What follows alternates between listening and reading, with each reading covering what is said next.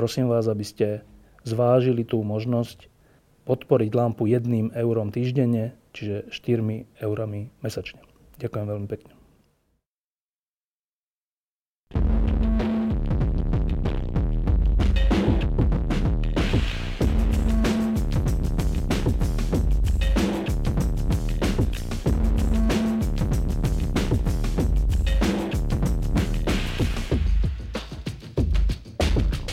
Je pár týždňov po e, voľbách, ktoré sa predpokladalo, že dopadnú úplne inak, než dopadli.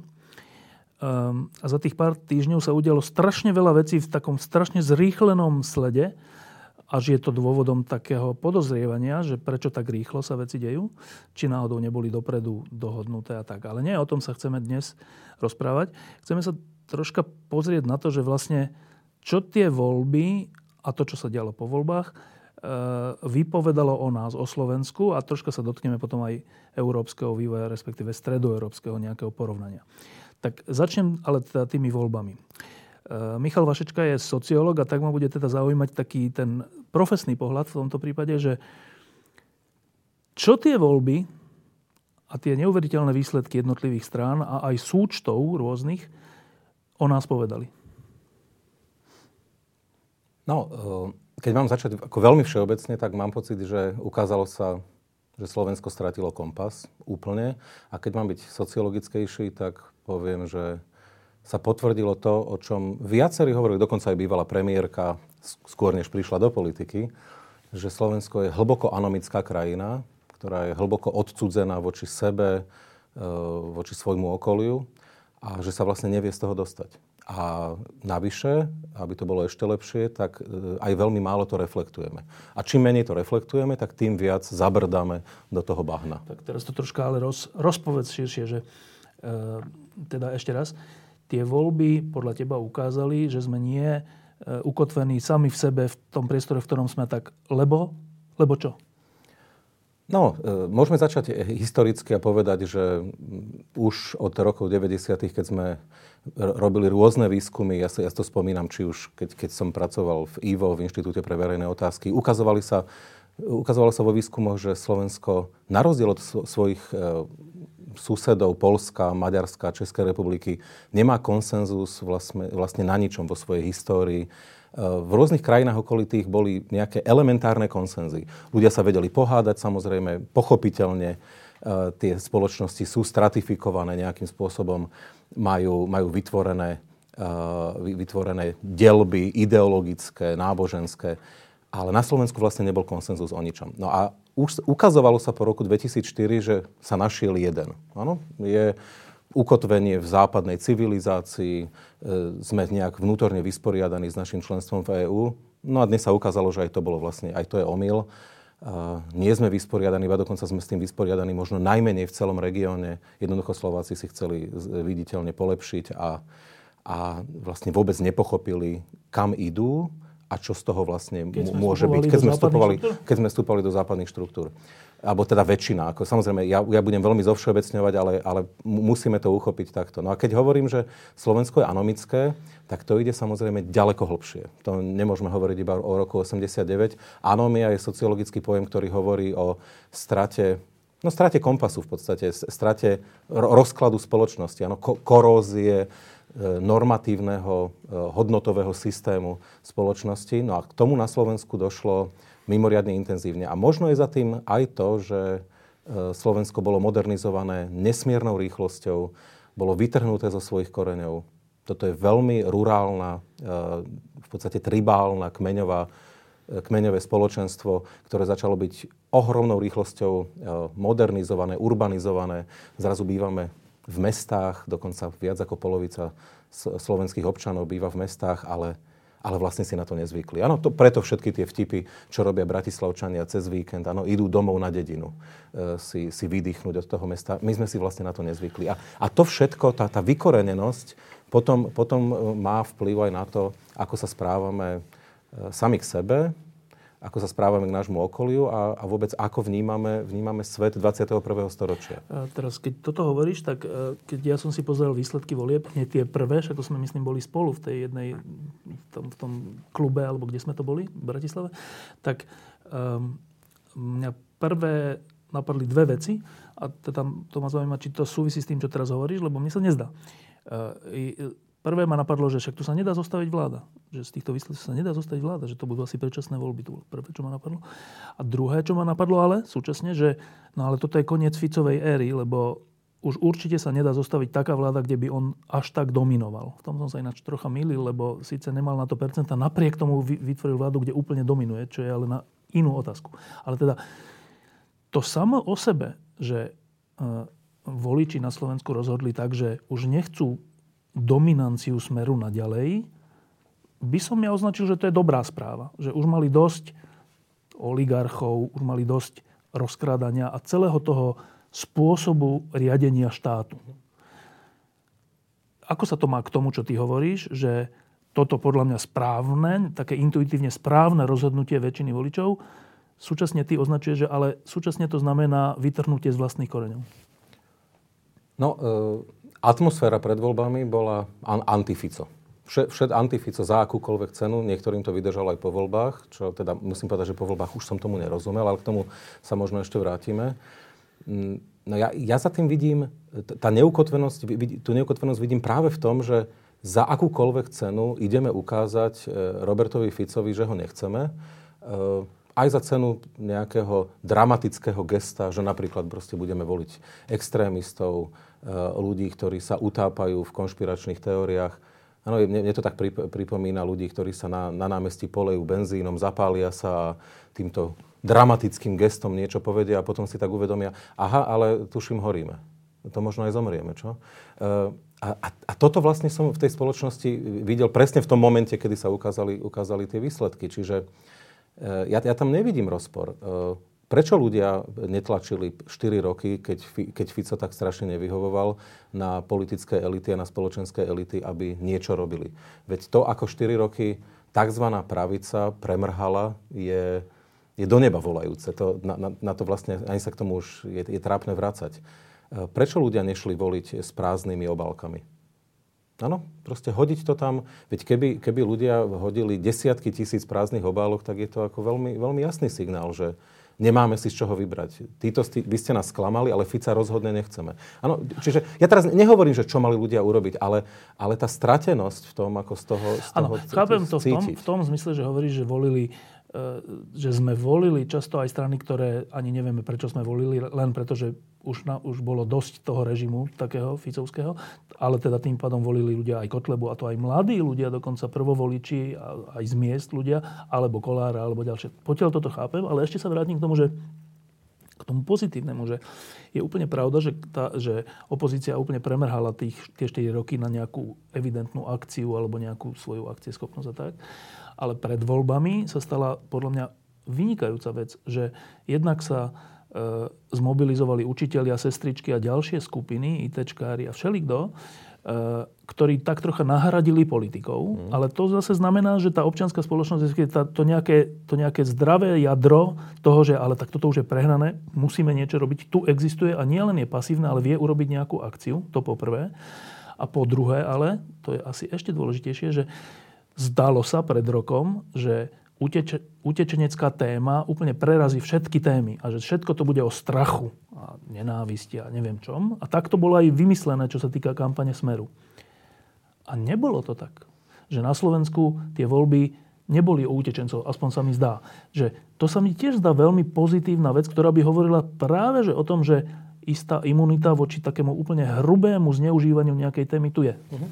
Jasné, tak e, poďme k prvému. A ja, ja teraz budem zámerne ten diablov advokát, i keď s tým pozitívnym odkazom, vlastne, ktorý si povedal, ja sa, ja sa v mnohom stotožňujem.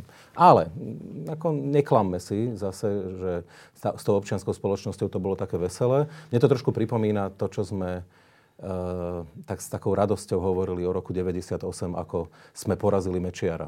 No, Mečiar tie voľby vyhral. Spomeňme si, buďme férovi k sebe. E, bolo treba sa spojiť všetky sily, e, nenacionalistické, bolo treba spojiť do zúfalej koalície, ktorá nápadne pripomína tú dnešnú v niečom e, a tiež nebola vo všetkom funkčná. A, a tiež tie sestričky, iba, iba niektoré. Z tých učiteľov Opäť. A nechcem, to, nechcem ich zhadzovať. Dostatočne na to, áno, to dosta, dostatočne, aby to, aby to znelo, aby to bolo, aby to bolo aby počuť. Ale, no ale keď pozrieme percentuálne, tak e, človek by si povedal, že pri takej hlbokej frustrácii, v ktorej oni žijú, a ja som veľmi na ich strane, musím povedať, čakal som viac napriek strachu, ktorý oni môžu mať, napriek istému zastrašovaniu, ku ktorému prišlo, čakal som trošku viac. Áno, čiže ne, neklamme si, že, že tá mobilizácia bola taká obrovská. Čo je pozitívum do budúcna, a ta, tam máme zhodu úplnú, uh, ukazuje sa, že občianská spoločnosť je schopná sa zmobilizovať, keď cíti nejaké ohrozenie. Čiže keď dnes hovoríme o tom, že uh, do budúcna liberálna demokracia môže byť ohrozená v tejto krajine, tak môžeme si povedať, že možno bude koho mobilizovať na, na jej obranu. Dobre, a ešte k tým utečencom, že E, ja som predpokladal, ja sám som predpokladal, milne, že tá téma naozaj bude určujúca, lebo vláda má v rukách také prostriedky od tých smiešných všetkých plotov, ktoré rozkladali tesne pred voľbami na hraniciach, že my vás ochránime a billboardy a všetko. Že, a plus ten strach, ktorý je zase v niečom opodstatnený, tak sa mi zdalo, že toto akože úplne zvalcuje voľby. Nestalo sa to. Prečo? No, e, Nestalo a stalo. E, e, Ficovi tá téma ušla spod rúk práve pre istú mobilizáciu občianskej spoločnosti, ale, ale tá nenávisť v tej spoločnosti zostala. Ale ano? nebolo to, že o utečencoch. Tak? Nebolo to o utečencoch, ale bolo to o iných, nie o nás. My sme fajn, ale iní nie sú fajn. E, teraz a, a vlastne premiér ukázal, že však vlastne môžeme tak trošku nenávidieť to všetci, čo vieme, že tých Rómov môžeme nenávidieť, aj voči tým Maďarom máme svoje z minulosti a, a vlastne teraz je to tak trošku dovolené. Hej? A, v, to, v tomto zmysle, v tomto zmysle e, áno, Ficovi sa to vymklo spod kontroly, ale na, nastalo presne to, čo, čo sa dalo aj očakávať. E, e, ľudia, ktorí, ľudia, ktorí idú voliť stranu, ktorá sa dlhodobo profiluje na, povedzme, sociálnych témach. Niektoré iné pravicové, té, pravicové strany to mohli byť na, na témach, a, ako je dobré fungovanie ekonomiky. E, v momente, alebo povedzme dobré, dobré podmienky pre živnostníkov, v momente, kedy preberú túto retoriku a myslia si, že im to pomôže, tak v skutočnosti im to vôbec nepomôže a, a vlastne odštartujú niekoho iného. Ja si ináč myslím, že presne toto môže sa stať, povedzme, v Českej republike ods ktorá, ktorá odštartovala tiež veľmi razantne antiutečeneckú tému a potom z toho vycúvala. Lebo zistila, že, že vlastne z tohto, z tohto tie body ako nenaberie, že ďaleko lepšie naberie body na, na ochrane živnostníkov. Ano, a, to je, a to je veľmi správna analýza čiže situácie. To je, čiže, čiže to je len také poučenie, že strany nech sa držia svojho presvedčenia, ak neprebie iné. Áno, dobre. Ale ešte späť k tej spoločnosti, že uh, my novinári sme uh, často podozrievaní a často aj oprávnene, že iba kritizujeme. A preto to chcem zdôrazniť, že aj keď som sa so, so, so, so svojimi českými priateľmi o tom rozprával, tak oni boli úplne úplne potešení, lebo oni tam s tým Zemanom tiež bojujú, čo sa týka utečencov, že šialené veci sa tam dejú a všelijaké demonstrácia, konvička a všeličo. Tak oni boli potešení, že na Slovensku to neprevládlo. A ja stále sa, ešte naposledy sa k tomu vrátim, že to je podľa mňa hodné ocenenia toho dezorientovaného všelijakého voliča, že v tejto jednej veci, hoci je tu strach z utečencov, ktorí tu nie sú, ale je tu ten strach, že v tejto jednej veci to nezašlo do extrému. Aspoň sa mi zdá, nie? Myslím, to rozhodnutie voličské. Zatiaľ to nezašlo do extrému a, a tiež treba povedať aj preto, lebo voliči si po niekoľkých, e, občania tejto krajiny si po niekoľkých mesiacoch uvedomili, že oni vlastne toho utečenca nevideli. No. Ano, že, že síce ako nejaký mysteriózny utečenec e, nás ohrozuje. nás ohrozuje a mnohí, teda musím povedať, mnohí novinári, nie zrovna z toho mainstreamu, ale prilievali olej do ohňa. Mne sa, mne sa ozvala, nebudem komentovať, kto mne sa ozvala novinárka, ktorá sa ma pýta, že, že či teda že, že teda tí ľudia niekde pri rakúskych hraniciach sa keď sa vyčúrajú, že, že či to ako ne, neznečistí spodné vody. A to už si hovorím, tak toto keď vysielajú tým ľuďom, nie všetci sú úplne reflexívni, nie všetci sú kritickí, no tak to, toto máme problém. A, áno, a súhlasím, ľudia, ľudia to nejako odfiltrovali, ale tiež je treba povedať, že v jednej chvíli si uvedomili, že tí utečenci tu nie sú. Ale keď bolo stretnutie vo e, Výčapi Opatovce, s ľuďmi z migračného úradu a prišli aj ľudia z biskupského úradu z Nitry, no tak sa ukázalo, že, že tí ľudia boli tak strašne nahnevaní a tak agresívni, že ako ľudia z migračného úradu, štátni úradníci, tak aj ľudia z biskupského úradu, ktorí samozrejme nie sú zvyknutí na tak dramatické, e, agresívne reakcie, konštatovali, že tu sa už začína niečo, čo oni asi nebudú schopní odkontrolovať. Tí ľudia sa úprimne báli, že, že tam proste príde k nejakým... A pričom išlo nie o moslimov, ale o kresťanov. O, o kre, áno, o dve rodiny kresťanské a oni sa úprimne báli a ale teraz naozaj hovorím úprimne, že tam príde k nejakému, e, k nejakému terorizmu. útoku. Terorizmu. Áno, príde k útoku. Áno, po s prepáčením e, Paríži a Bruseli, tre, tretie budú výčapy opatovce. Hej, a ale oni sa báli úprimne. Áno? Čiže tá, tá atmosféra strachu našťastie v jednej chvíli prestávala byť roz, rozsievaná takým priehrštím, uh, pretože už, už sme boli podľa mňa na hrane. A tie výčapy opatovce to ukázali. Dobre, a teraz ešte k, tej, k tomu extrému, lebo ten nemôžno obísť. Zase, že extrémistické strany sú všade na svete a majú nejaké percento a niekedy je troška väčšie, niekedy menšie. Ale zaregistroval som jednu zaujímavú vec, že E, zase pohľadom z Česka, že, že áno, že bol tam Sládek a, a Okamura tam je a všeli, čo tam je. Komunistická strana, táto extrémna strana je v parlamente a už sa to ani nepovažuje za extrém. Ale že takto, do takejto miery e, stranu stotožnenú s fašistickým myslením alebo videním nevidia ani len v, vo Francúzsku ani v Česku, ani v Polsku, alebo tak. A teraz to, je, to ma zaujíma. Je to naozaj tak, že tých, tých 8% pre e, Kotlebu na Slovensku je extrém extrému? No, e, teraz o čom sa bavíme? Ako hovoríme o voličoch? Nie, 8% to nie sú faši, e, fašistickí voliči, ale, ale poviem slovo, ktoré to vystihuje lepšie. Oni sú fašizoidní. Faši, v tom zmysle, že tvrdé autoritárske kroky, ktoré, ktoré sú už ďaleko za, za hranou toho, čo ešte vôbec môžeme považovať za demokratické opatrenia, tak to oni schvalujú. Ale myslel som uh, skôr tú stranu, že Stra... v porovnaní s ostatnými stranami v Strednej Európy je to, veľ, je to, že ešte extrém aj voči ním? A, áno, v mnohom áno. Uh, keď to porovnávame v rámci Európskej únie, tak v podstate iba Jobbik a Zlatý úsvit v Grécku by som povedal, by, som, by sme vedeli dať do, jednej, do rovnakej kategórie. No a teraz k tomu ešte, že uh, Áno, v Českej republike je delnícká strana a tak ďalej, ale tí, tí, sú, tí, sú, tí majú tak irrelevantné percentá a zrejme to tak aj ostane. No a teraz, že, zase, že tesne pred voľbami e, som sa stretol náhodne raz s taxikárom a s nejakými kamošmi a tak, čašníkom a tak, fajn ľuďmi, ktorí ma úplne prekvapili tým, keď som sa im len tak pýtal, čo tak nevieme, koho ideme voliť, a koho idete voliť. Oni povedali, že Kotlebu. Ja som tak Bral som to troška na ľahkú váhu, lebo v žiadnych prieskumoch nemal nad ani 3%, tak som, ale, ale troška ma to zarazilo, že počkaj, že zjavne nie preto, že by, že by tí ľudia, s ktorým som sa rozprával, chceli nejaký fašizmus, ale unizóno tam bolo, že lebo títo už fakt, že potrebujú ako facku, lebo nič nerobia a tu sa musí niečo zmeniť. No. A teraz, e, z toho by vyplývalo, že fašistickú stranu svojimi svojim zameraním fašistickú stranu, volili nefašistickí voliči. Dá sa toto povedať? Uh, musíme to rozdeliť na dve časti. Áno, e, a znovu zopakujem.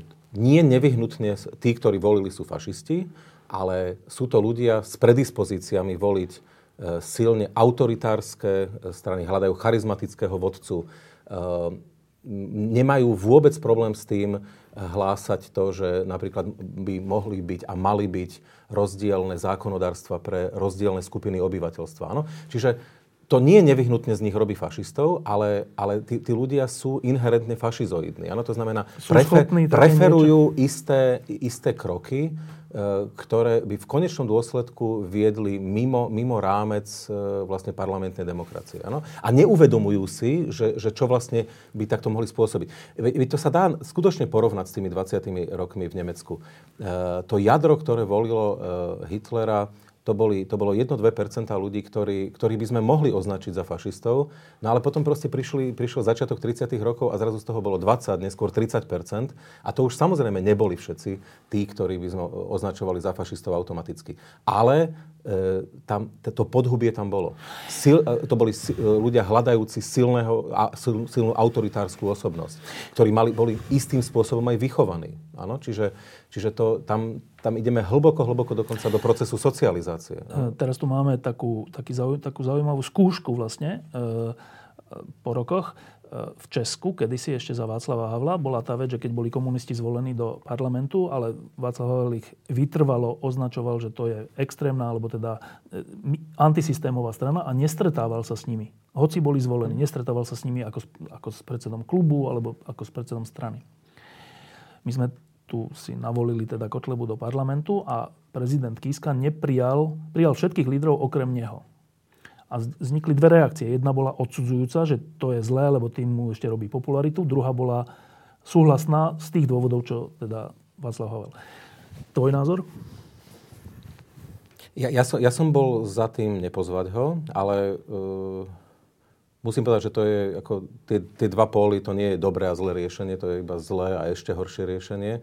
Ono v podstate, ako by sme to mohli ale rozdeliť na tri riešenia.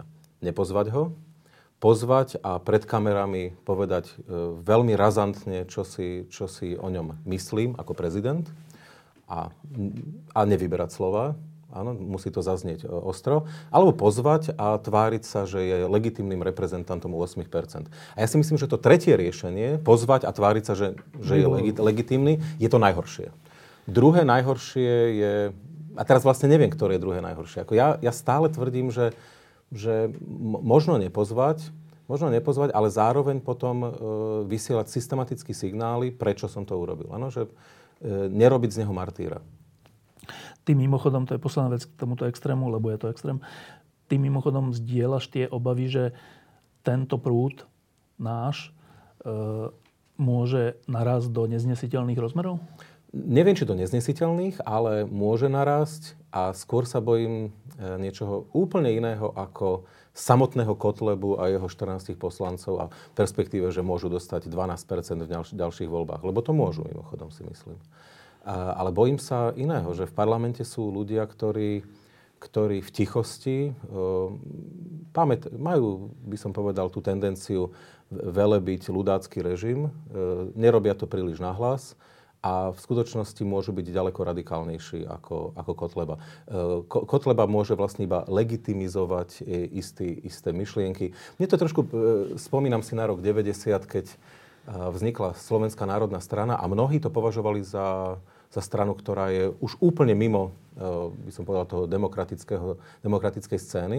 Ale potom začali vznikať rôzne slovenské národné jednoty, začali vychádzať rôzne, áno, rôzne hnutie za oslobodenie Slovenska, že, ktoré prišlo zo zahraničia, ktoré v 92. ani nekandidovalo do federálneho zhromaždenia. Začali vychádzať obskúrne časopisy ako Slovenská jednota, Slovenská pravda, Slovenský zvon a tak ďalej. A oni vlastne systematicky posúvali to, e, to čo je už extrém, ďalej a ďalej.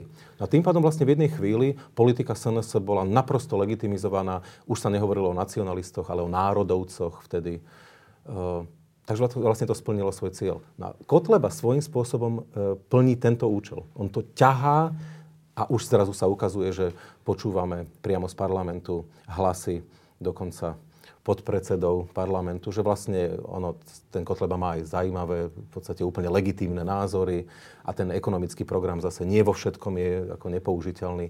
No a a to je presne o tom. Vlastne to oni čakajú, aby sa stalo.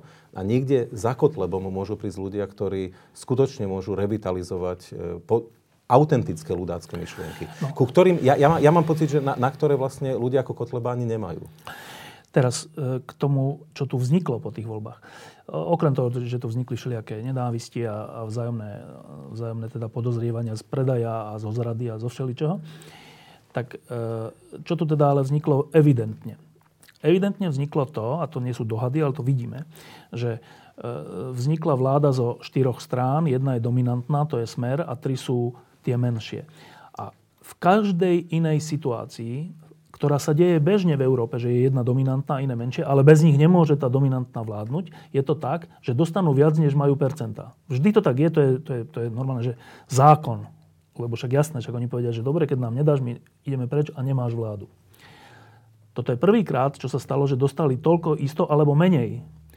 A dostali také miesta v tej vláde a takú nejakú silu a rozhodovajúcu právomoc, že sú tam príveskom. Pričom sú to strany, bez ktorých nemôže ten smer vládnuť. A ten smer má nielen, že znova Fica ako predsedu vlády a Kaliňáka ako ministra vnútra, ale má všetky dôležité rezorty a všetky celú silu štátu. Vrátanie prokuratúra, policie, všetkého. No. A dá sa toto nejako inak vysvetliť, než tak, čo sa už šíri, že však ale oni boli dohodnutí, respektíve tie strany, tie iné strany než Smer, to museli urobiť z nejakých dôvodov, nechcem ich pomenovať. Dá sa to nejak ináč? Máš ty nejaké iné vysvetlenie z histórie svetovej politiky, ktoré by sedelo na tento... Je tak z histórie, áno, to môžeme uviesť, ale ja sa usmievam samozrejme preto, lebo e, ja tiež na to vlastne nemám rozumné vysvetlenie. Áno? Dohodnúť sa za 3 dní v takejto situácii je, no je podozrivé. Ja, ja som človek, ktorý nepodlieha konšpiračným teóriám, nemám ich rád. E, sám sa kontrolujem, aby som za žiadnych okolností im nepodlahol. Ale e, toto je minimálne hlúpe. Ak, ak to nebolo dohodnuté, no tak to, to bolo nešťa, minimálne ako nešťa, strašne nešťastné. Nechápem, prečo nejednali dlhšie. Tak sa strašne báli, že Sulík urobí vládu. No veď ne, nemal šancu ju Bez urobiť. nich znova. Be, nie, nemal šancu ich urobiť. Báli sa, že čo, že Kiska urobí Že úradnícku vládu, bez nich, že proste urobí nejaká veľká intriga, príde z prezidentského paláca. Nie, do toho by Kiska v tejto si- situácii nešiel. Čoho sa báli teda? No, no nie je to, naozaj to je úplne neuchopiteľné. To je jedna vec, tá mohli, rýchlosť. mohli, jednať, mohli jednať 6 týždňov, 8 týždňov No. a potom by ich už ľudia sami prosili, prosím vás, urobte. urobte niečo, to sa už No. nedá počúvať, nedá sa na to pozerať. My sme z toho unavení, tak už urobte vládu s Ficom, dohodnite sa férovo s ním, hlavne mu nedajte isté pozície. Áno, sami ľudia by tým ľuďom, No. teda tým politikom hovorili, čo majú a čo nemajú. V- Nemyslím si, že by vôbec mohla padnúť e, sl- slovo zrada. Naopak, niektorí z nich by možno ešte vyzerali ako veľkí hrdinovia, No. ktorí sa No, obetovali. ale nestalo sa. No, nestalo sa. Lebo? Uh, no, z histórie môžeme povedať, prevládol pocit zodpovednosti. Nie je to patetické. A počkaj, ale že prečo tak rýchlo a prečo tak lacno? Uh, No, prečo tak rýchlo? Lebo, uh, lebo čak, pani Žitňanská to povedala, lebo sme vedeli, že aj tak to takto skončí. Uh, Na čo to budeme predlžovať, keď vieme, že to je aj tak, áno? Mm, Nie, ja, ja proste naozaj trvám na tom, a nie som, v tom, nie som politolog, aby som, aby som dô- dôverne poznal po celom svete, ako, ako funguje politický marketing, no ale politika je o tom, ako predávam ten tovar. Áno? no. no a toto sme predali zle. To je fatálny marketing. Každý, kto robí marketing, povedal, počúvajte, toto by ste nepredali, nepredali ani rohlík, keby ste takto No, to je jedna predávali. vec, to je jedna vec, to vysvetlenie, ale že prečo sa predali tak lacno? No, to, to, ne, to To, nerozumiem. to žiadna strana predsa neurobi, No. že pôjde do niečoho, čo jej uškodí jej imidžu, percentám, všetkému a navyše pôjde tam lacno, pod cenu. To, to sa spiera akejkoľvek logike. Zatiaľ som nepočul dobré vysvetlenie. Nie, ja, ja ho tiež neponúknem. Ja, ja, Ani si nepočul. Nič, nič sa, proste zázrak sa tu stal. Ne, naozaj, naozaj, úprimne, no zázrak. No, e, možno Robert Fico bol presvedčivý a presvedčil ich o tom, že e, v konečnom dôsledku dostanú veľmi významné pozície ich ľudia v rôznych e, významných pozíciách, kontrolných, v štátnej prenosovej sústave, neviem kde všade. Áno, to už, o tom sa tiež veľa písalo, konec koncov nič nové nehovorím. To, ale to sa mi zdá slabé. No, to, to, nie, to nie ešte, je argument. Ešte to skonkrétnim. V zásade hovoríme o, o dvoch opozičných bývalých stranách sieti a moste, lebo o SNS nemusíme o tom hovoriť, lebo tým je jedno, v ktorej sú vláde, aj tak sa aj správali.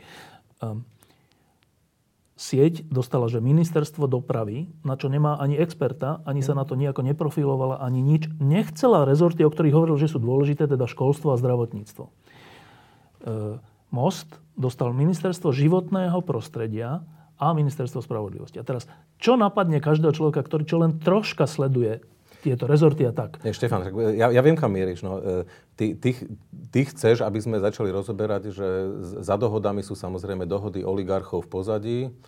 No as, asi aj áno. As, asi No, nie, nie, asi ani- nejakých to- áno. to som ani ja, a ja, ja, sa, ja sa priznám, že tiež som všeličo počul. Tie, tiež, tiež e, sa stretávam s ľuďmi, ktorí, ktorí mi zasvetene rozprávajú, čo sa deje.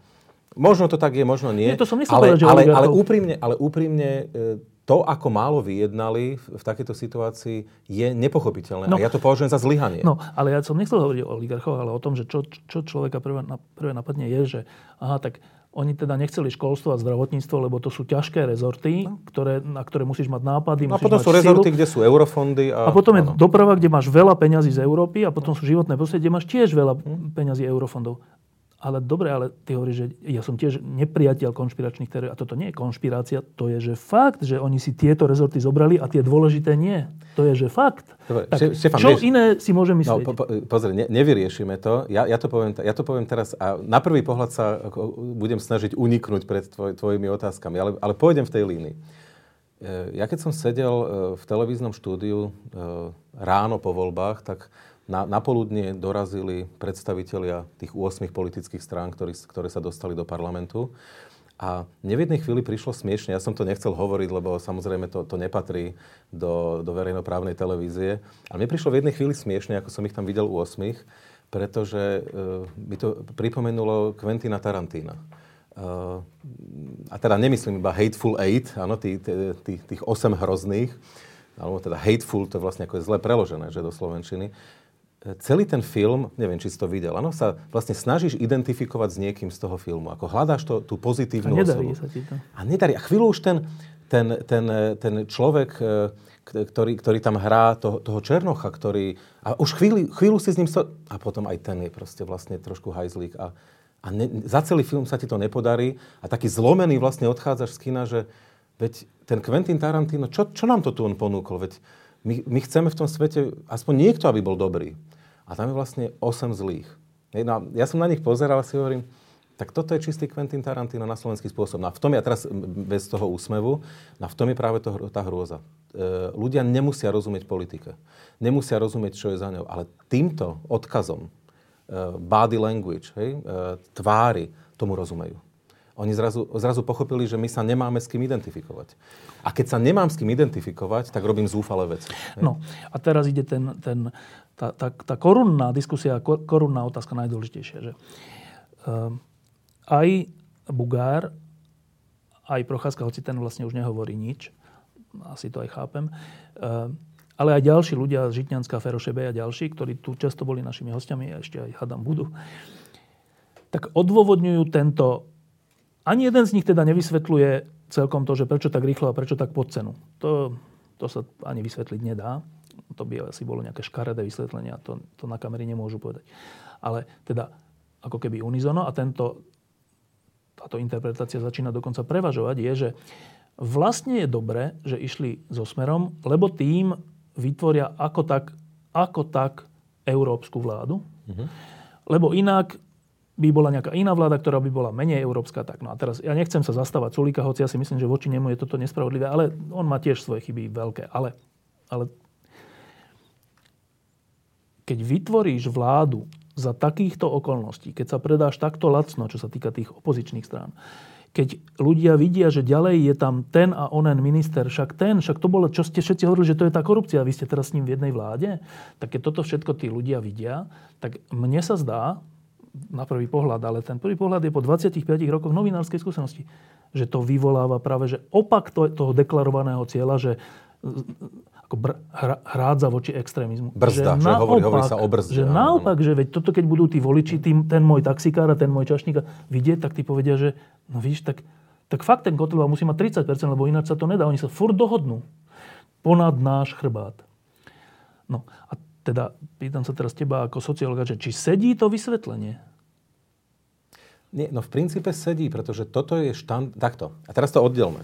Poďme prísne analyticky. Toto je štandardný spôsob, ako to e, v západnej Európe sa rieši dlhé desaťročia. E, spoja sa bývalí protivníci, kresťanskí demokrati so sociálnymi demokratmi, aby urobili hrádzu nejakým tendenciám, ktoré im nevyhovujú. E, extrémnej lavici, extrémnej pravici, príliš silným zeleným v nejakom kontexte, ktorý by príliš tlačili na na obmedzovanie živnostníkov napríklad. Áno, za rôznych okol, čiže to nemusí byť iba o extrémoch. Mm, čiže vlastne je to, je to štandardné. Ale, ale v tom, čo, čo ty hovoríš, to predávanie sa ako brzda, e, tam, tam je samozrejme problém, pretože, e, pre, pretože to bude nahrávať a nielen Kotlebovi, aj ďalším e, oni sa zamerali na Kotlebu, ale v skutočnosti tá plejáda neštandardných strán, ktorá môže byť v ďalšom parlamente, môže byť zničujúca tým koktejlom. To nemu, Kotleba môže mať znovu 7 alebo 8% ale ten, ten koktejl sa môže namiešať ešte divokejšie. Čiže, čiže v, to, v tomto zmysle ja znovu zopakujem to, čo som hovoril. a, a všetci to tak veľmi radikálne zmietali zo stolu. Práve preto, že sme všetci videli, že už v deň volieb, aké sú výsledky, tak som hovoril, musíme smerovať k predčasným voľbám, ale nie o, o 3 mesiace, ani o 4, ani o 6, kľudne o rok a štvrť, o rok a pol. Dovtedy treba urobiť úradnícku vládu, v ktorej budú ľudia z biznisu, ktorí, na ktorých nepadá ten tieň spolupráce s oligarchami alebo nie je taký veľký, ľudia z tretieho sektora, ľudia, ktorí boli vo funkciách možno v minulosti v niektorých vládach a osvedčili sa. Eh, taká úradnícka vláda sa bude snažiť ukludniť situáciu, eh, doslova vypustiť, vypustiť tú paru, No a, a nech sa všetci pripravujú na voľby. Mimochodom, na takú úradnícku vládu by sa mohlo veľmi dlho spomínať. Viem presne, aké boli reakcie. Veď sme to počuli od Sulíka, od Fica. Áno, čo to je vôbec za spôsob? Nie, toto je tiež štandardný spôsob urobiť úradnícku vládu, práve preto, že je patová situácia.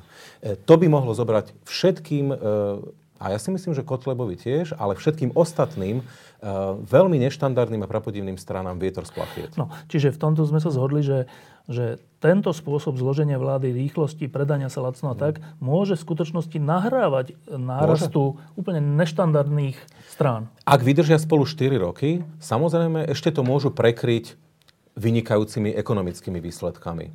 Výborným zvládnutím e, školstva a zdravotníctva. Školstva a zdravotníctva v niečom. Ja, jasne, v niečom. Však ale vieme, kto sú noví ministri. Viem. Ja, ja hovorím hypoteticky. Uh, výborným zvládnutím čoho? E, môže prísť nejaká veľmi vážna, vážna kríza e, v Európe v súvislosti s utečencami. Slovensko veľmi dobre to zvládne. Napríklad. No. Áno, e, čiže rozumiem, viem, si, pred, viem rozumiem, si predstaviť, počkaj, že by to... Tá hlavná línia, tá voličská nespokojnosť, spokojnosť, ne, nejde týmito profesnými vecami, ale si myslím, že bola rozkrádanie štátu, respektíve... Určite. Spr- ty dávaš 1% šancu tomu, že tá, takto zložená vláda bude že antikorupčná? No, tak to je tiež otázka, že čo to všetko znamená, ale no, viacerí sme čítali, e, ako či už František Šebej, alebo ďalší, ktorých sme tu už spomínali, hovorili, že oni veria, že tá vláda, ktorá nastúpi, nemôže byť tak korupčná a tak kradnúca ako tie predchádzajúce a že oni to budú strážiť. Ehm, no a, a je, je, možné, je možné, že že v niečom, v niečom sa to nejako upokojí, alebo tzv. štandardizuje, ale že, že by táto vláda zavádzala signál, to, no. nejaké antikorupčné opatrenia? Rady? Nie, to, to nečakám. No. Nie, nie to, to nečakám. A, v tomto, v tomto, a to ľudia samozrejme uvidia a, znova a, a, a znovu ich to naštve. Áno, áno. Dobre, a teraz troška ten širší kontext, že uh, zase som bol nedávno v Prahe na také diskusie, kde bol aj Poliak, aj, aj e, Čech, aj Maďara. A riešili sme teda otázku, že ako sa to tu v tom našom Vyšegráde my správame za posledné roky 2, 3, 5. Vyzerá to navonok, a teda západní partnery to dávajú už úplne že ostentatívne najavo, že vyzerá to tak, že my sme nejakí čierni pasažieri. Že vyzerá to tak, že, ako si troška na začiatku hovoril, že my sme chceli vstúpiť do tých európskych a, a do NATO štruktúr, lebo sme videli nejaké výhody toho, že sa peniaze, no. ale že v okamihu, keď prichádza nejaká zodpovednosť, tak bláznivo volíme, bláznivo sa rozhodujeme, robíme všelijaké šialené veci. Prezidenti vyhlasujú bláznostva ako Zeman. Mm-hmm.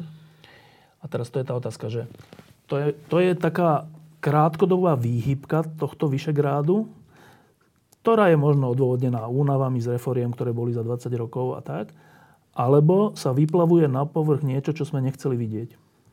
Ja myslím, že to druhé. E, vyplavuje sa to, čo je hlboko pod pokrývkou ukryté e, a môžeme sa vrátiť, to je o tom, môžeme sa vrátiť v rámci Československa do, na, na, k prvej republike, na ktorú viacerí spomínajú s veľkou láskou. Áno?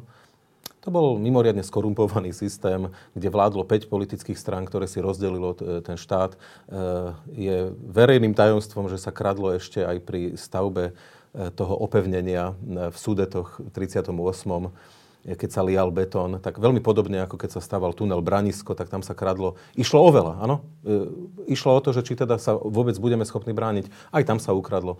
E, zabudli sme na to. Ne, nechceme o tom hovoriť, áno. Na slovenský štát si niektorí spomínajú tak, že bol blahobyt.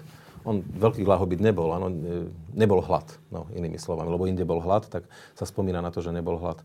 Nechcem, nechceme si to pripustiť. No a plus, to je jedna časť tej, jedna dimenzia. A druhá, a tá je vážnejšia, stredná Európa e, má, má, je svojím spôsobom ako i, trošku fašizoidná. Vidieť to aj v, v Rakúsku.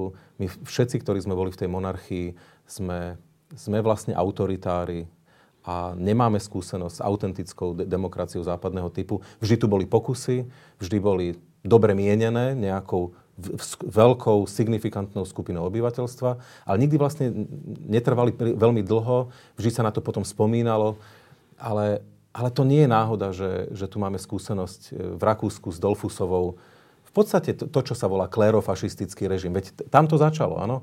E, pod, podobné na Slovensku. E, Hortijovské Maďarsko, Piłsudského Polsko, ktoré vlastne úplne otvorene odstránilo demokratický režim. No a ja vždy hovorím, že Česi mali akurát šťastie, že tá druhá republika netrvala dostatočne dlho, lebo, lebo nabehli vlastne na, do toho istého. Čiže u nás to drieme. My, my jednoducho máme isté vzory správania, ktoré, ktoré vlastne teraz sa znovu iba reprodukujú v zlých časoch. My, my, my, sme, my vieme byť demokrati do dobrého počasia. Ono, ja mám niekedy tak pocit, že to je ako s kamarátstvom, že kamaráti, kamarátov človek spozná, keď, keď je veľmi daždivo. Ano? V dobrom počasí je každý kamarát, to nie je problém. A my, my vieme byť demokrati v tom peknom počasí. A je tiež pravda, že sme vstupovali do inej Európskej únie. Áno? Veď my všetci si spomíname roky 90. Európska únia bola spolkom 12 a neskôr 15 krajín. Fungovalo to takmer bezproblémovo, minimálne tak sme to videli. Áno, samozrejme, tie problémy tam boli. A my sme zrazu vstúpili a je faktom, že tá kríza, ktorá je dnes, tak takou ešte Európska únia neprechádzala. No a nielen to, ale teraz tu máme ešte znovu rozpínavé Rusko, hm. ktoré, a ďalej je tu Čína, z okolností teraz nedávno čínsky prezident bol, e, bol s českým prezidentom ako veľkým kamarátom, ktorý sa teda chodí do Číny inšpirovať, ako udržať stabilitu v krajine. Výborné. 10 miliónová krajina sa učí od miliardovej, že ako udržať stabilitu od teda totalitnej krajiny. No, ale teda, že máme tuto Rusko. A zase viacerí ľudia, ktorí nad týmto premýšľajú, vrátane západných, ale aj Česi a všelijakí Poliaci, e, sa obávajú tohoto, že v situácii, keď sa ako keby znova hrá o to, že sa prerozdeli nejak moc vo svete, všeobecne, ale tým pádom aj tu, mm-hmm. tak sa môže stať, že my, táto fešácká stredná Európa, ktorá si myslí, že vlastne sme závodov a môžeme vyvádzať, že znova spadneme mimo to pásmo nejakej elementárnej demokracie. A teraz je to prehnaná úvaha vzhľadom k tomu, že sme členmi EÚ aj na to, alebo to považuješ za relevantnú možnosť? Ja to považujem za relevantnú možnosť. Obávam sa toho veľmi úprimne a dlhodobo a, a naozaj ma obchádza hrôza. Uh, tu všetci to berú ako samozrejmosť. Sme, áno, presne v Európskej únii, v NATO. Veľmi rýchlo z toho môžeme vypadnúť. Západná Európa, to jadro môže ísť ďalej a ja si myslím, že aj pôjde, tak ako v minulosti. A my sa môžeme prepadnúť, to, to by taká implózia v podstate do, autoritárskych režimov, ktoré, ktoré začnú pripomínať ten východ Európy. Lebo tu, tu sa to vždy tak berie, že e, prídu Rusi, zasia... Nie, oni vlastne ani nemusia. Áno, lebo my, my sme schopní to zariadiť sami. Nech Polsko slúži ako dobrý príklad. E, Kačínsky, ktorý úprimne nenávidí Rusko e, v zmysle až rusofóbnom, ktoré ako nie je ničím sympatické, tak zároveň vlastne čoraz viac pripomína e, a, a robí politiky, ktoré, ktoré ho približujú k Polsku. Čiže nie, ja si myslím, že, že to je veľ, veľmi reálna možnosť a, a opäť, a Rusko do toho zasahuje spôsobom, ktoré, ktoré je veľmi elegantné. Nie, že my máme pravdu, ale pravdu nemá nikto. No teraz, či je náhoda toto, že e, český prezident Zeman, ale aj bývalý prezident Klaus otvorene nejakým spôsobom sympatizujú s, s Putinom. Klaus tam priamo chodí. Aj vlastne aj Zeman, keď išlo 9. či 8. E, mája. E, Orbán viac kritizuje prehnitý západ, než Rusko, s ktorým komunikuje, e, obchoduje a všeličo. Fico, tento domnelý garant európskej vlády, ktorá tu teraz vznikla, Veď to je ten, ktorý hovoril, že nie sankcie, že Rusko fajn, že návšteva Moskvy, že návšteva kubanskej ambasády, že žaloba na Európsku úniu a tak. A teraz, že keď si toto všetko dám dokopy, tak na mňa nejde, že mráz, ale ja sa naozaj pýtam, že takíto lídry, významní ľudia, významní politici, uh, musia vidieť, že z hľadiska slobody, ale aj ekonomiky je Západ ďaleko pred Ruskom.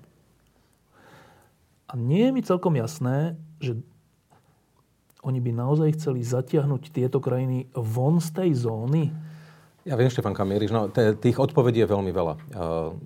Jedna je tá, že práve preto, že sú to svojim založením všetko autoritári, tak e, vzývajú stabilitu nad všetko ostatné. E, moderná, alebo teda keď chce človek už postmoderná spoločnosť v tej svojej farebnosti, im nevyhovuje, v podstate ju nevedia uchopiť, je to taká tá tekutá modernita, ktorá im preteká cez prsty a majú pocit, že, že to ne, a ne, nemôže robiť dobré ekonomike. Tak, takto ináč to vnímajú mnohí, že keď trošku zošnurujem tú ekonomiku a stanovím si jasné priority, tak predsa to musí fungovať lepšie, ako keď je to taký ten chaos, že každý si robí, čo chce.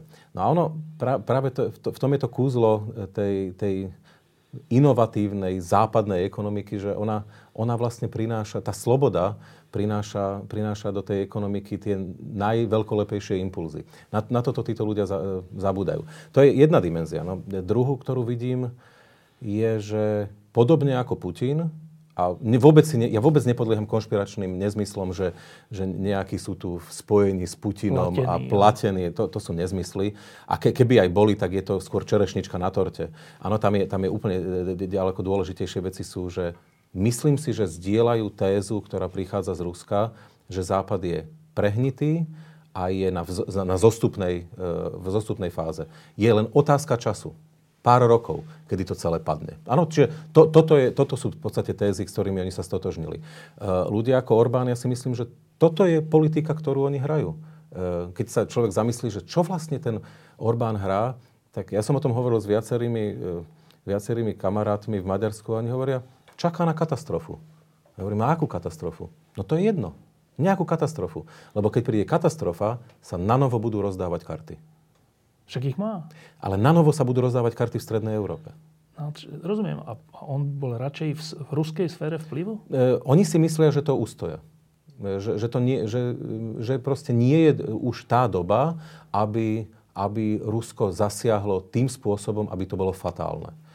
Ja osobne si myslím, že sa mýlia, ale, ale ja si myslím, že oni si úprimne myslia, že sme niekde medzi Západom a Východom, nie sme úplne západoeurópania, určite nie sme, uh, nie sme ako Rusi uh, a mali by sme citlivo hrať na obidve, obidve strany.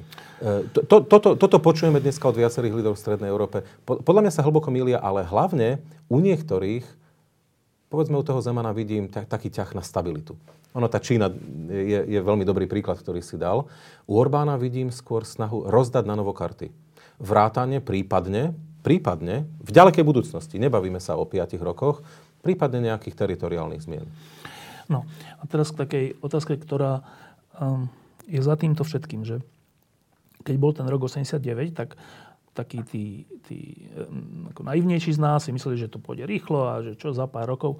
Takí tí uvážlivejší hovorili, že počkajte, počkajte, to bude akože nie, že 5 rokov, ale to budú 10 ročia, kým sa aj ekonomika, aj, ale hlavne nejaká mentalita troška zmení k slobodnejšej a tak. Dobre, ale že dneska už máme 26, 27 rokov budeme mať odtedy. To už není tak málo. To už je tak, to už je, že to už je, to už je tak, že to už bolo dosť dávno. Tak, taký pocit. Keď si to porovnáme napríklad so západným Nemeckom, tak no. to je 27 rokov, to sme po druhej svetovej vojne v roku 67. Vieš, že? to už je veľmi. To, no. no a teraz, že uh, hovoríme tu o, vec, o veciach, nielen o korupcii a autoritárstve a tak, ale hovoríme tu o veciach až takých, že skoro až môžeme z toho znova vypadnúť. Uh-huh. Teda to, čo sme si mysleli, že postupom rokov, skúseností, vzdelania na západných univerzitách, rastu ekonomiky, nejakých normálnych, normálnejších vzťahov od, od zmeny národných výborov na to, čo je teraz a od, proste, od, od zavedenia nejaké normality, že to budú, bude síce s problémami, ale k lepšiemu. A teraz je troška také, akože taká kryžovatka, na ktorej sa zdá, že, že ale to vôbec nemusí platiť, že to môže znova prepadnúť sa do takej ničoty. A to sa pýtam, že zase sociologicky, že keď 26-27 rokov Pri všetkých problémoch, korupciách a všetkom. Ale ideš v nejakom systéme, ktorý je založený na slobode, na zodpovednosti, na elementárnych veciach, že môžeš hovoriť, čo chceš, myslieť si, čo chceš čítať, čo chceš cestovať a tak, že to fakt neprinesie to ovocie, že tá, tá, tá spoločnosť je potom aspoň elementárne imúnna k návratu?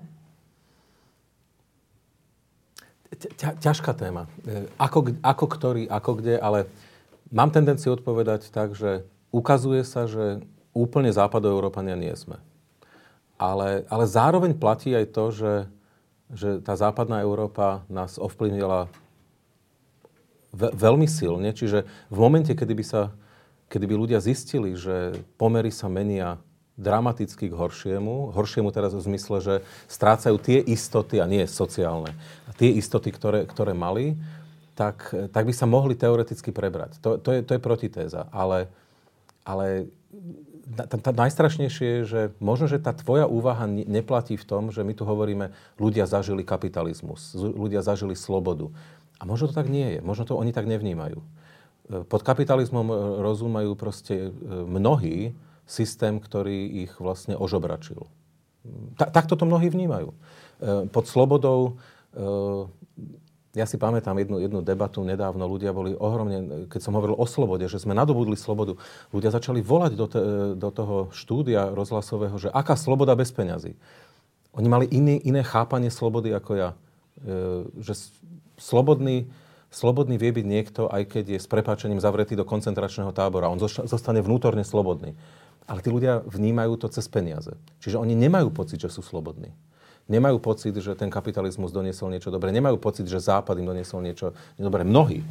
Čiže, čiže vlastne to, čo my tu hovoríme, tak tí, niektorí z tých ľudí to môžu vnímať úplne, úplne ináč. A, a to, toto je vlastne na tom desivé, že, že či my si ako neklameme. No, ja si myslím, ale že si klamú oni, lebo, lebo v skutočnosti to sú, že dáta, že predlžil sa predlžil sa život. To sú že elementárne Áno, ale, veci. Ale percepcia reality je ďaleko Zvýšila dôležitejšia. sa životná úroveň, reálne sa zvýšila. To je to absolútne Máme sa najlepšie a najslobodnejšie v ako našich sme sa kedy mali, Aké sme sa kedy mali. Ale ľudia to tak mnohí nevnímajú. Kde sa stala chyba? Ehm, ja som mal tendenciu v minulosti hovoriť o tom, že ľudia majú e, problematicky nastavený referenčný rámec. E, porovnávame sa s Rakúskom a Nemeckom. No tak to, keď si niekto vyberie najvyspelejšie krajiny sveta pomaly, s vynikajúcou infraštruktúrou, tak bude nespokojný. No ne, nemôže skončiť spokojný. Áno, to je, je to nevhodne zvolený referenčný rámec. Za tým e, Nemeckom a Rakúskom je napríklad Taliansko, ktoré mimochodom dobiehame. Ja tvrdím, že ak pôjdu trendy tak, ako idú teraz, do 15 rokov, napríklad z hľadiska HDP, Taliansko, Taliansko je, je za nami. No. Ano, to by asi ľudí prekvapila táto si tendenciu si myslieť toto? No, čiže, e, ale to, dobre, no čiže to je, to je jedna, jedna dimenzia, ale ale druhá, druhá je tá, že, a teraz to možno bude pre niekoho preteoretizované, ukazuje sa, že v tomto e, je ten výsledok či už fašistického režimu alebo komunistického na Slovensku zanechal teda ohrom, ohromné dlhodobé stopy. Naše občianstvo, to, že, že, sme, že sme občanmi tohto štátu, čo nie, nie je fakt, že máme nejaký pas, ale, ale že to je aj o nejakej zodpovednosti, má nejaké tri dimenzie má dimenziu občianské práva, politické práva, sociálne práva. No a my, bohužiaľ, nehovorím o všetkých, ale veľká časť populácie si vlastne, natoľko im boli otesávané tie občianské a politické práva, že oni si zapamätali tie sociálne. Veď spomeňme si, ako mnohí vnímali, ako, dokonca aj keď robili ombudsmanov, ako vážny problém ľudských práv to, že tu boli nejaké podvodnícke ne, nebankové subjekty, ktoré okradli ľudí. Ako keby to bol najväčší problém tej krajiny. Nevnímame problém human rights. Ano, ja, ja stále hovorím, že tu je úplne právne bezvedomie v tejto, tejto oblasti. My musíme začať úplne od znova. E, me, menšinová oblasť. Ľudia, a to je tam dokonca väčšina, štatisticky väčšina, vôbec nechápe, že prečo by niečo ako menšinové politiky vôbec mali byť rozvíjane. E, no a v, tomto, v tomto ja vidím problém, že my sme si nechali, nechali vlastne tie práva, ktoré nejakým spôsobom sú, súvisia s matériou. Veď Štefan, ako neklame si, vyjdeme na ulicu, ľudia dôverne poznajú, aký je najnovší model Mercedesu, ktorý si nemôžu kúpiť ale, ale vlastne im až tak strašne nevadí, že to zdravotníctvo je skolabované a že deti chodia do čoraz horších škôl. Nadávajú, ale, ale tak skutočne im to nevadí, ano? Lebo, lebo už sa s tým zmierili. Ale, ale o Mercedese vedia všetko. Čiže proste zostala jedna dimenzia, a znovu to poviem ináč. To, čo tu spoločnosť dneska spája, nie sú hodnoty. Kedy si to bolo kresťanstvo, pre niektorých je to nacionalizmus, áno? Nejaké iné hodnoty, e, humanizmu ale dneska toto všetko vlastne padá a zostáva konzum. No ale pokiaľ bude spoločnosť spájať konzum, spoločne zdieľaný, tak to, to ďaleko nedojde. Čo je úplne dôležité podľa mňa je, že rola nejakých lídrov, nejakých určujúcich osobností, ktorí preklopia tú verejnú mienku alebo ten elementárny pocit tam alebo tam. Že Česi s tým Havlom mali nejaký pocit. Mm-hmm. Bez neho už ho majú zase úplne iný pocit. No a teraz, že mne sa zdá, že teraz, v roku 2016, keď si pozriem všetky tieto naše štyri krajiny, Polsko, Česko, Slovensko, Maďarsko, tak vidím tam skoro rovnako nejakú takú krízu týchto, týchto lídrov, alebo elít, alebo neviem, ako to mám nazvať, že no tak však môžeme ísť povedať, že v Polsku no, vyhral Kačínsky, ktorý je ale pritom diskreditovaný, predošlými pôsobeniami. No ale keďže aj tam tí predtým socialisti a tí sa všelijakou korupciou zdiskreditovali, tak ľudia zase zvolili jeho. Ale teda vlastne majú pocit, že aj tí sú takí, aj tí sú mm-hmm. takí. Není tam taký ten vyčnievajúci nejaký niečo zjednocujúce. V Česku bola pravicová ODS, akože reformy tak, korupcia. Boli sociálni demokrati, Paroubek, korupcia. Tak je teraz Babiš. Ale to není líder v zmysle, že na toho sa chcú ľudia podobať alebo že nejak sa troška zlepšiť to je taký, že dobre, aj ty sú zlí, aj ty volíme si Babiša. To je ten, čo rozdáva tie šišky z marmeládou. A urobí z, z Českej republiky firmu. No, však, no a v Polsku takisto, však ten Orbán neznikol z ničoho nič. Ten vznikol tak, že tam bolo, že totálne e, skorumpovaná socialistická vláda, ale až tak, že, že už sa ani nedostala potom do parlamentu a, a zobral všetko. No ale on tiež je, aký je. Že, teda, keď si to zoberieme celú túto našu strednú Európu, tak to je, že katastrofálna kríza lídrov nejakých, nejakých určujúcich osobností, ktoré by to niekam posunuli, mm. aspoň trocha. Asi s výnimkou nášho prezidenta, ináč to je také, to hovoria aj Česi. Mm-hmm. No ale teraz dajme preč túto výnimku, že keď je takáto kríza, niekedy sa hovorí, že kríza vedie ku katastrofe, inokedy sa hovorí, že kríza je výzvou a že, že vtedy začnú vznikať. Čomu máš ty bližšie? Uh, súhlasím s tézou, že kríza je šancou ale v skutočnosti ešte nie sme na dne. Ešte budeme klesať. Ako teraz Stredná Európa. Stredná Európa. Lebo? Sme na zostupnej... E, ľudia nechápu, že môže byť horšie. Nepripúšťajú si to. E, stále ešte e, hľadajú dokonalých lídrov, a to, áno, ne, nepochopili to, čo sme napríklad, polovica, minimálne polovica krajiny chápala v 98. na Slovensku. Sme na dne. E, z dna sa dá už iba odraziť. Áno, ja iba tak vždy, však ty si na to tiež spomínaš, e, ako pamätník, e, bola krásna tlačovka Brigity Šmegnerovej, tá s, s popolavou tvárou začiatkom novembra 98 hovorí, na účte Slovenskej republiky je, je nula. Hej? No. Tak keď už je nula, tak už sa dá ísť iba hore.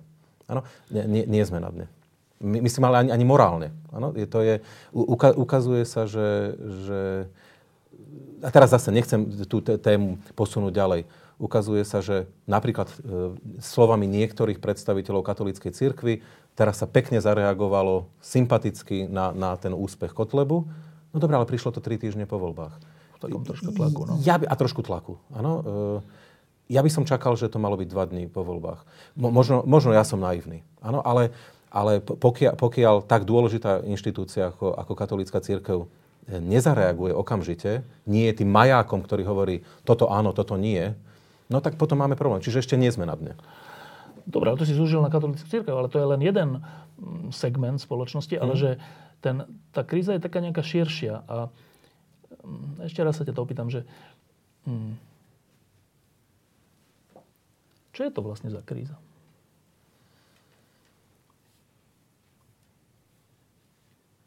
To je taká, no, je, je, to, je to taká postmoderná kríza e, tej neuchopiteľnosti toho, čo vlastne žijeme.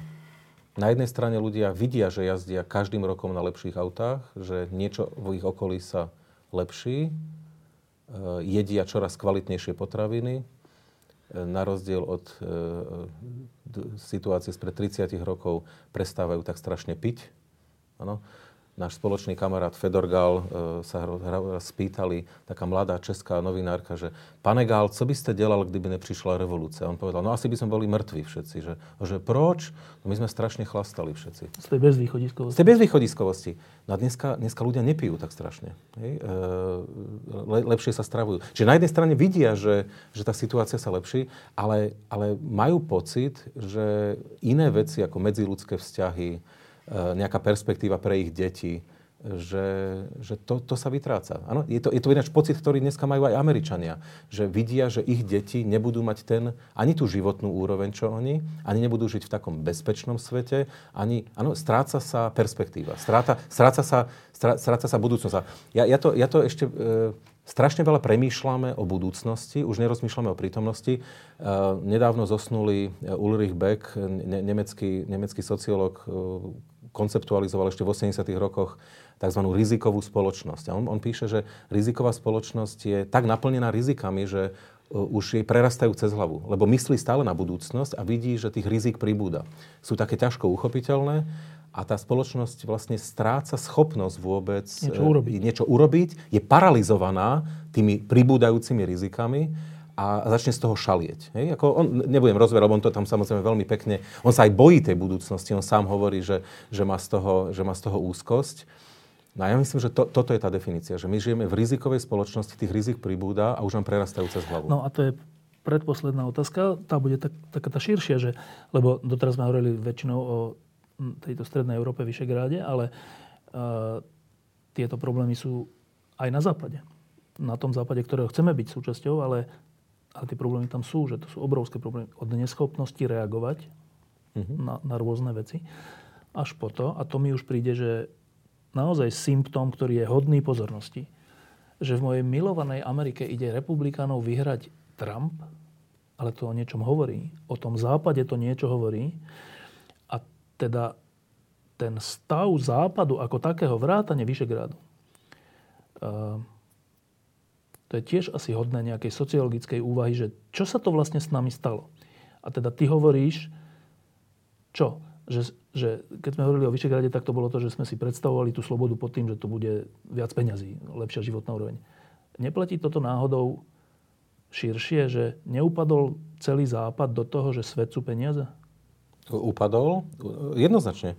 E, spoločne, ja, ja znovu sa vrátim, to to je taká obsed, obsedantná téma, ona je totiž to ľudia o tom veľmi málo debatujú a v skutočnosti, ja to poviem tak možno vzletne, že sociológov stále viac a viac prekvapuje, že tá spoločnosť ešte drží spolu. Že ešte nejaká súdržnosť nie je. E, ľudí, ktorí bežne chodia po ulici, to neprekvapuje. Áno? berú to ako samozrejmosť. A čím viac človek sa snaží porozumieť spoločnosti, tak tým viac ho to vlastne prekvapuje. Čo ešte tú spoločnosť drží spolu? Je založená je na individualizme, na prísnom individualizme, žijeme čoraz viac v tej postkresťanskej dobe, postnacionálnej. Ehm, a ja dokonca by som tvrdil, že to je aj dobre v niečom, akurát sme nevymysleli, čo nás má spájať. Ano? Preto tie znovu a znovu pokusy e, stmeliť ľudí na, na téme humanizmu, ľudských práv, ano, nejakej všeobecnej humanity, len to bohužiaľ to nie je sexy pre ľudí. To, ich, e, nevie, to v nich vyvolá takú emóciu ako veľké univerzalistické náboženstva alebo, alebo nacionalizmy. Ne? Čiže ne, nevieme to zadefinovať. A tým pádom to všetko nahradil konzum. No a to je výborný tmel, ale do dobrého počasia.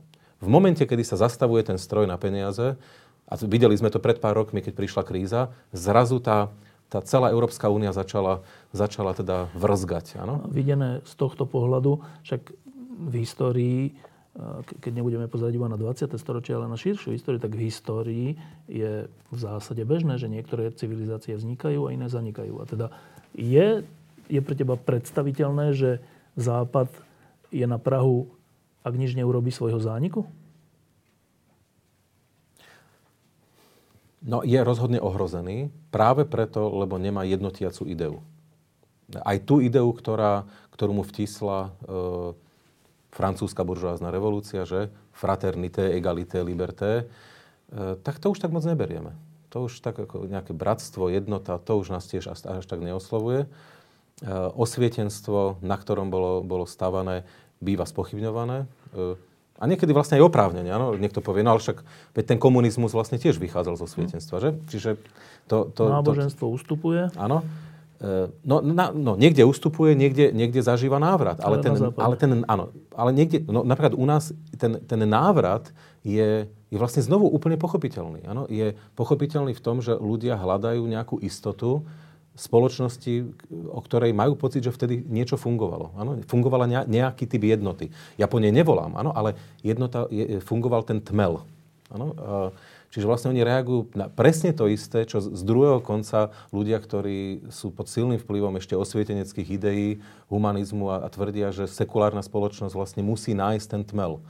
Majú pocit, že sme ho vynašli po druhej svetovej vojne, ale znovu, bolo to po druhej svetovej vojne plný hrôz druhej svetovej vojny, mali západní lídry predstavu, že to vynašli. No len čo to dnes hovorí mladým ľuďom, ktorí si nepamätajú už ani Mečiara, ba dokonca, ba dokonca možno ani vstup do Európskej únie. Ja, ja rozmýšľam, moja dcéra bude v ďalších voľbách, ak prebehnú v riadnom e, termíne, tak bude mať volebné právo. Koho tak zavolí? Ona si, ona si nepamätá vstup do Európskej únie a má veľmi temné spomienky na slovenskú korunu. V podstate, odkedy začala vnímať peniaze, tak e, pozná iba euro. Títo ľudia idú voliť. E, čiže, čiže oni vlastne nema, nemajú žiadnu inštitucionálnu, kolektívnu pamäť na, na to, čo by nás malo spájať. Oni už veď vidia iba ten konzum. A teraz tá záverečná otázka, lebo človek potrebuje, každý z nás potrebuje okrem reality a jej spoznania, čo je veľmi užitočné, aj keď je to nepríjemné často, a to, o čom hovoríme, je nepríjemné, tak potrebuje nejak, nejaké východisko, nejakú elementárnu nádej, že áno, takto, takto to je a keď aj sme niečo dokašľali, ale dobre, tak je tu ešte takáto šanca, keď toto a toto urobíme alebo neurobíme. Uh, no. Um, teraz to vyzerá zle. Aj so Strednou Európou, aj s Európou, aj, aj so Západom ako takým a tým pádom aj troška so slobodou na celom svete. Ale ja som nepriateľ tak ako konšpiračných teórií, tak aj nejakého fatalizmu, že nič sa nedá robiť, je to stratené, koniec už nič. No ale zase tak ľahké to není povedať, že nie, však budeme sa snažiť a ešte sa to dá. No a to sa teba opýtam, že existuje nejaký sociologický príklad, alebo z histórie, alebo nie, príklad nejakej, nejakej spoločnosti, nejakého celku, ktorý upadal, ale zregeneroval sa? Máme sa na čo odvolať, alebo to je že čistý experiment, že že znaky úpadku a ideme sa nejak posnažiť to ešte zvrátiť. Tak e, prvá téza je, že žiadna civilizácia nie je e, väčšine, na, ako na väčšie časy. E, to, je, to je pochopiteľné, ale premýšľam rýchlo, že mnohé civilizácie dostali, dostali také nakopnutie pozitívne. Premýšľam nad egyptskou civilizáciou, ktorá bola ovládnutá Ptolemajovcami, ktorí tam vniesli e, vlastne grécku filozofiu a, a, a ten Egypt začal rozkvitať. Čiže vlastne bola to úplne nejaká cudzia kultúra, ktorá prišla. Čiže mm, určite by sme, určite by sme našli. Ale ty si začal niečím, čo ja považujem v tejto našej debate za úplne kľúčové. E, že ľudia strácajú nádej. E, a ja, ja keď pozerám okolo seba, niekedy aj sám seba prichytím pri tom, je, že tí najlepší stratili nádej a tí najhorší stratili akékoľvek zábrany. A, a týmto sú vlastne ľudia obklopení. No a to, to, je, to je úplne fatálne, že ako, ja som, tú otázku by som reformuloval. Ako ľuďom vrátiť nádej? E, v minulosti tú nádej si ľudstvo vytváralo tak prirodzene napríklad e, mali kam e, odísť. Ano? Pred tromi generáciami si niekto povedal, no dobre, tak tu v Strednej Európe to moc nepôjde, pôjdeme do Ameriky. No ale teraz si spomenul toho Donalda a a už to nie je ani také jednoduché, ani také skvelé a mnohí, mnohí Ameriku zažili a vlastne povedia tiež mnoho kritických slov.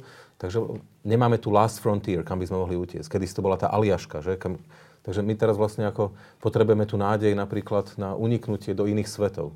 Ináč o tom, o tom je celkom pekná literatúra, že potrebujeme ten Mars, alebo niekam, kde, kde bude nádej na založenie nového sveta. Ono vlastne vždy, vždy tú nádej ľudstvo, ľudstvo malo.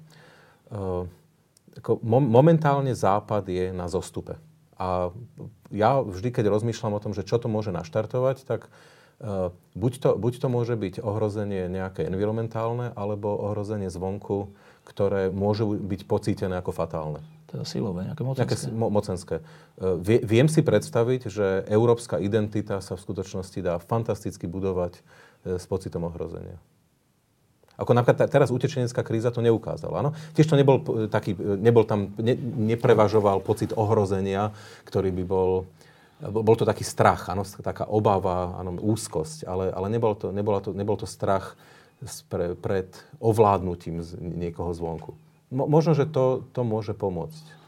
A to pozerajúca na... Niečo pozitívne neviem nájsť rýchlosti. Ako, e, revitalizácia hodnú od humanizmu, e, ktoré vychádza zo svietenstva? Nie, to te, teraz to nevidím, priznám sa. Bolo mnoho, mnohí, ktorí to e, nejako tlačili. Ono e, s istou dávkou zjednodušenia, viem, že teraz mnohí nebudú súhlasiť, o to sa pokusila tá Angela Merkel. Ano? Niekto povie, no ale tí utečenci, to iba do tých, e, aby mali tú pracovnú silu, silu do tých automobiliek. Nie, ja za tým vidím aj niečo iné. E, nechytilo sa to. Je ako Hovorilo sa o diktatúre dobra, áno, prečo nám Nemci niečo vnúcujú. A tak ne, bolo, bolo na tom niečo pravdy, že? Prečo by Angela Merkel mala e, o tomto rokovať, keď vlastne nie je predstaviteľkou samotnej Európskej komisie, že? E, áno, to, to, to je samozrejme pravda. Mm, čiže to, toto sa ukazuje, že už nerezonuje v Európe v tej miere, ako, ako by to bolo povedzme v 50 60 rokoch. Čiže možno, možno ohrozenie nejakého typu.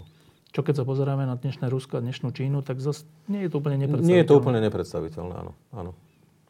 Neviem, či toto je veľmi pozitívny záver. Nie, no ale my, my, hľadá, my, hľadáme, my hľadáme faktory, ktoré by k tomu mohli mm. viesť. No, e, analizujeme, že, že na, na, po, na, pozitívnom, na pozitívnom už nejak nemáme, nemáme tendenciu sa zjednocovať, nemáme tendenciu hľadať spoločné ciele.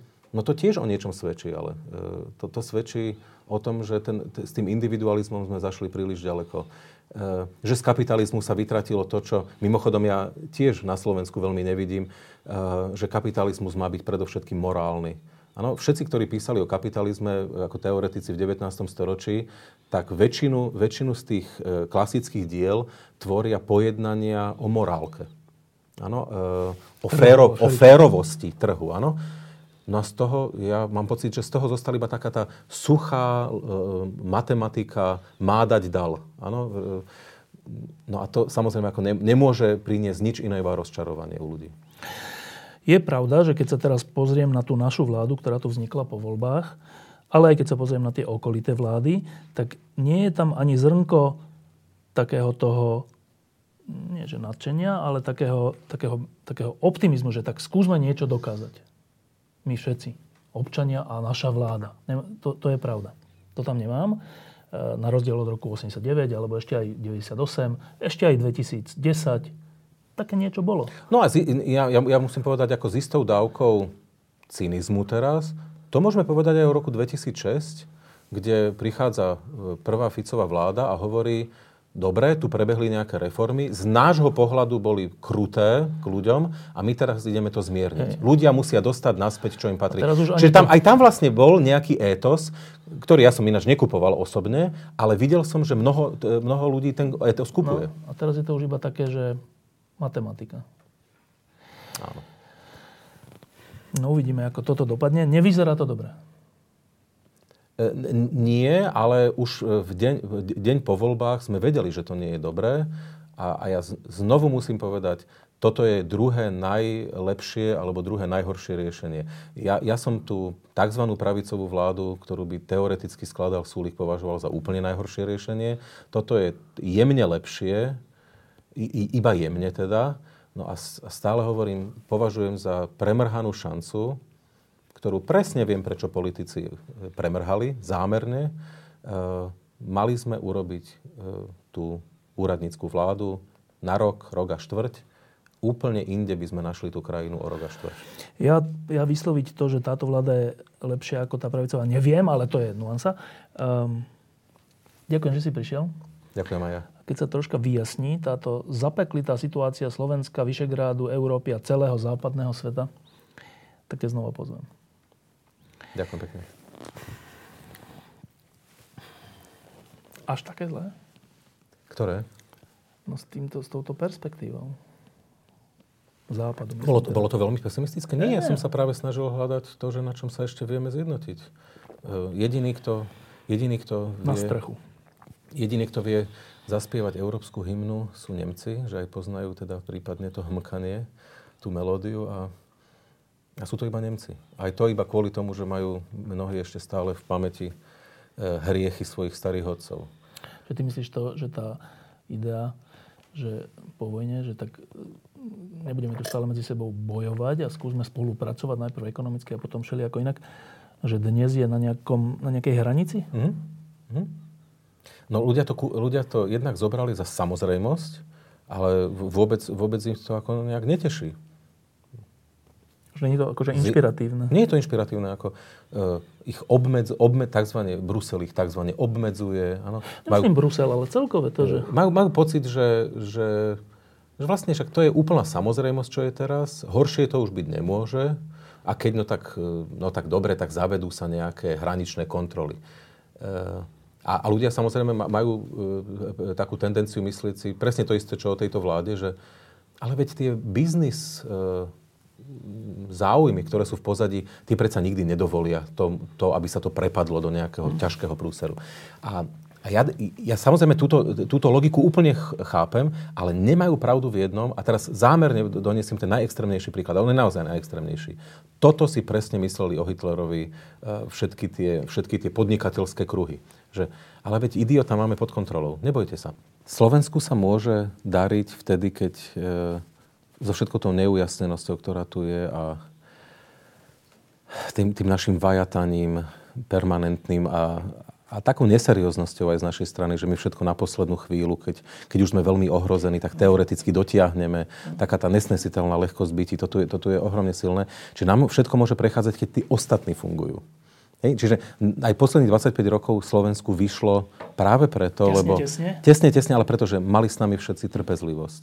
E, veľkorysosť. veľkorysosť. I iným sa darilo. Hej, Nemecku sa darilo. Ostat... Takže, ale tak to už...